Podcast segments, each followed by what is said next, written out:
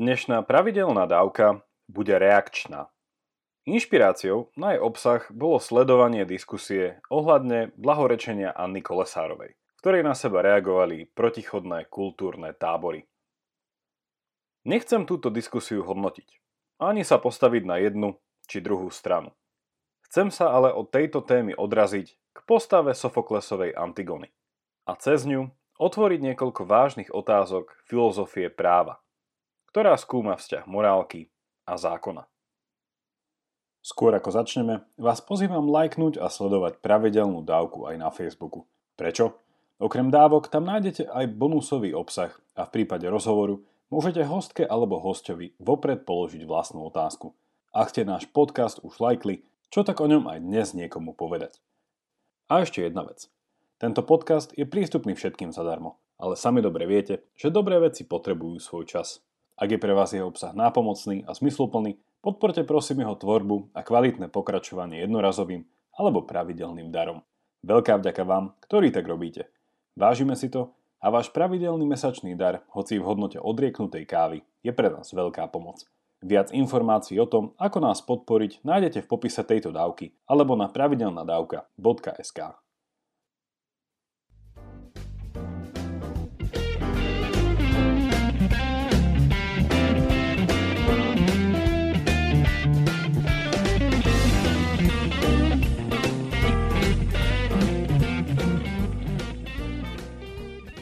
Začneme ale otázkou. Ako spolu vôbec súvisí antická Antigona a nedávne blahoslavenie Anny Kolesárovej? Pred i po blahorečení sa k tejto téme napísalo mnoho článkov, ktorých dejová línia bola približne nasledovná. Obhajcovia vysvetľovali, prečo bolo hrdinské vybrať si radšej smrť a väčší život ako znásilnenie a odporcovia vysvetľovali, prečo takáto voľba vrhá neblahé svetlo z babelosti na všetky ostatné obete znásilnenia. Síce sa tieto dve strany snažili o vzájomné vysvetlenie svojich pozícií, výsledkom nebolo rezolutné pochopenie. A napríklad zo strany kresťanov bolo často počiarknuté, že Kolesárovej úmysel obetovať život je pre sekulárny svet nepochopiteľné. Svet sa tu chápe metaforicky v protiklade k väčším veciam ako život po smrti, Božie kráľovstvo a podobne. Na toto tvrdenie zaznela veľmi dobrá reakcia v článku Zuzany Keplovej na denníku SME s názvom Môže sa vôbec diskutovať o svetici? Článok ukončuje týmito slovami. Kolesárová si nezaslúži, aby bola frontovou líniou kultúrnych vojen s liberálmi a modernitou. Jej odkaz je uchopiteľný a netreba ho baliť do vysvetlení, to je pre svet ťažko pochopiteľné. Slovami Kramaru. Nie, nie je. Kto si prečítal Antigonu, obsiahne aj voľbu 16-ročnej pod hlavňou automatu. A tu sa dostávame k objasneniu vzťahu medzi Kolesárovou a Antigonou, ktorým rámcujem dnešnú dávku. Ak teda svet Antigonu čítal, potom by preň malo byť možné pochopiť kolesárovej voľbu obetovať život z dôvodov, ktoré môžeme popísať ako náboženské či transcendentné. O čom sa teda dočítame v Antigone? Antigona je antická grécka tragédia, teda divadelná hra, ktorú v 5. storočí pred Kristom napísal grécky dramatik Sofokles. Antigona je súčasne meno hlavnej postavy ktorá bola dcérou tébskeho kráľa Oidipa. Tragédia sa odvíja v piatich dejstvách a toto je jej hlavná zápletka. Po smrti Oidipa sa stáva novým kráľom Téb jeho brat Kreón, Antigonin strýko. Jej brat Polyneikos, ktorý brojil proti Tébam, zomiera v bratovražebnom boji a Kreón zákonom zakázal, aby bolo jeho telo pochované a prikazuje ho ponechať na pospas vtákom a divej zveri. Tu treba v skratke dodať, že v antike sa bojovníci nikdy nebáli smrti. Dokonca aj samovražda bola vnímaná ako vznešené ukončenie života. A ich najväčší strach pramenil zo smrti bez pohrebu. Nepochované telo bojovníka nemohlo byť odnesené bohmi do podsvetia a tým nenašlo pokoj. Kreonov zákaz tak nebol iba pomstou, ale išlo o radikálne zneúctenie. Antigona napriek sestrinmu varovaniu svojho brata pochová. Za čo ju Kreon odsúdi na pochovanie zaživa. Jej seba obhajoba je postavená na slávnych slovách, že jeho zákon bol v jej očiach nielen neplatný, ale dokonca nemorálny a vyžadujúci porušenie, pretože sa priečil vôli bohov, a teda vyššiemu a božskému zákonu. Zjednodušene a nedokonale by sme mohli povedať, že Antigona si chcela uplatniť výhradu vo svedomí, ale miestna tébska legislatíva takýto inštitút nepoznala. Keďže ide o tragédiu, pokračovanie tohto diela sa dá ľahko uhádnuť. Za kráľom Kreónom prichádza veštec, ktorý ho vyzýva, aby svoje rozhodnutie zmenil. Inak si pohnevá bohov. Kreón odmieta. Nespomenul som ešte fakt, že Kreónov syn, Haimon, bol Antigonin snúbenec a po neúspešnej snahe o zvrátenie otcovho rozsudku sa pred jeho vlastnými očami zabíja mečom. Keď sa o tom dozvedá kráľovna Euridika, Haimonová matka, tiež pácha samovraždu, preklínajúc Kreona. Ten medzičasom vyslal poslov, aby Antigonu prepustili. Ale tá sa v jaskyni, kde mala byť pochovaná zaživa, dovtedy obesila. Potom, ako sa nakoniec Kreon dozvedá o tejto skutočnosti, v zúfalstve vyzýva bohov, aby ukončili jeho život. Tu sa tragédia končí a začneme s našou analýzou. Antigona je právom používaná ako jeden z prvých textov pri štúdiu filozofie práva. A tento poddruh filozofie si kladie dve navzájom prepojené otázky. Poprvé, odkiaľ pochádza autorita, ktorú má právny systém? Po druhé, aký je vzťah medzi morálkou a zákonom? Začneme prvou otázkou. Ak sa v rýchlosti zamyslíme nad slovenskými zákonmi, najvyššou inštitúciou je tu ústava a s ňou súvisiaci ústavný súd. Ak o niečom rozhodne ústavný súd, v rámci našej krajiny je to posledné slovo a odvolať sa dá už iba na nadnárodné súdne inštitúcie. Odkiaľ ale berie svoju záväznú autoritu ústava, či Európsky súdny dvor?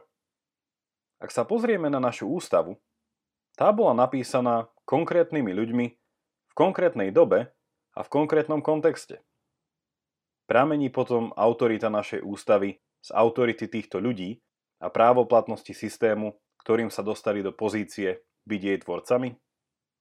Na základe čoho ju ale napísali?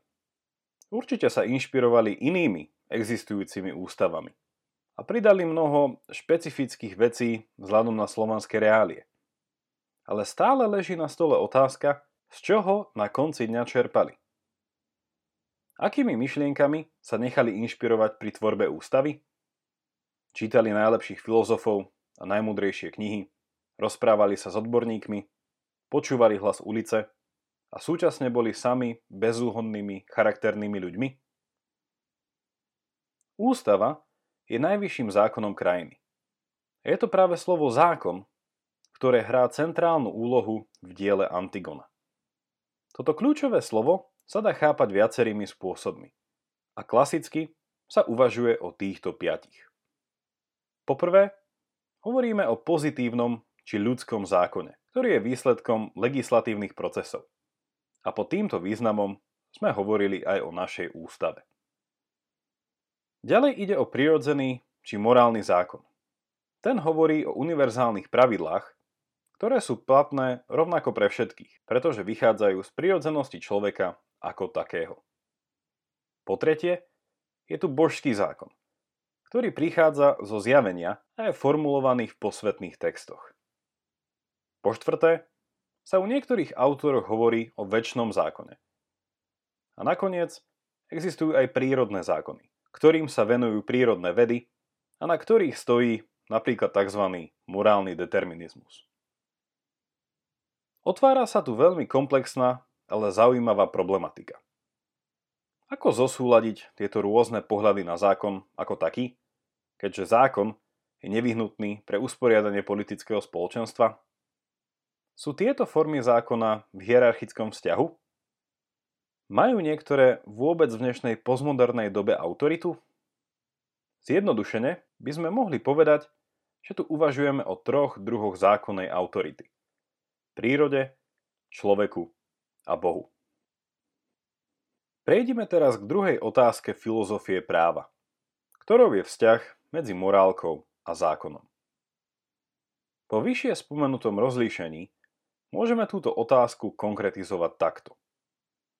Aký je vzťah medzi zákonom, ktorý pochádza od ľudského zákonodarcu, a medzi morálkou, ktorá je tiež istou formou zákona, ale súčasne nie je zapísaná v zbierke zákonov a jej porušenie nie je trestne stíhané. Inými slovami, aký je vzťah napríklad medzi zákonom číslo 300 lomené 2005 trestného zákona o hanobení národa, rasy a presvedčenia a na druhej strane medzi morálnym zákonom, aby sme nerobili druhým to, čo nechceme, aby aj oni robili nám. Bez dlhšieho uvažovania vidíme, že tieto dve formy zákona sú v istom pozitívnom vzťahu, pretože obe hovoria o nejakom druhu dobrého konania a jeho opaku. Pri porušení prvého riskujeme odňatie slobody na 2 až 5 rokov.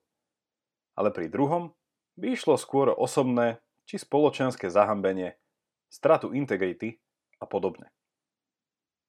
Norma ľudského konania sa ale vzhľadom na tieto dve formy zákona nazýva inak prvom prípade hovoríme o niečom ako legálnom a nelegálnom, v druhom prípade ako o niečom morálnom a nemorálnom.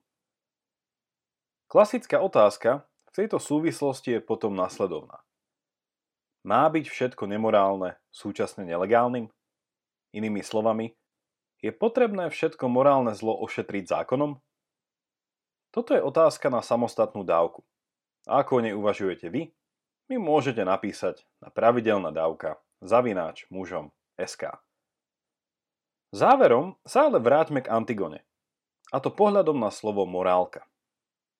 Ak sa pýtame na vzťah medzi morálkou a zákonom, slovo morálka, ako už bol naznačené, je tu určite chápané ako nejednoznačný pojem. Je morálka identická s prirodzeným zákonom, ktorý je možné rozpoznať svojpomocne ľudským rozumom? Alebo je morálka do značnej miery inšpirovaná zjavenými pravdami?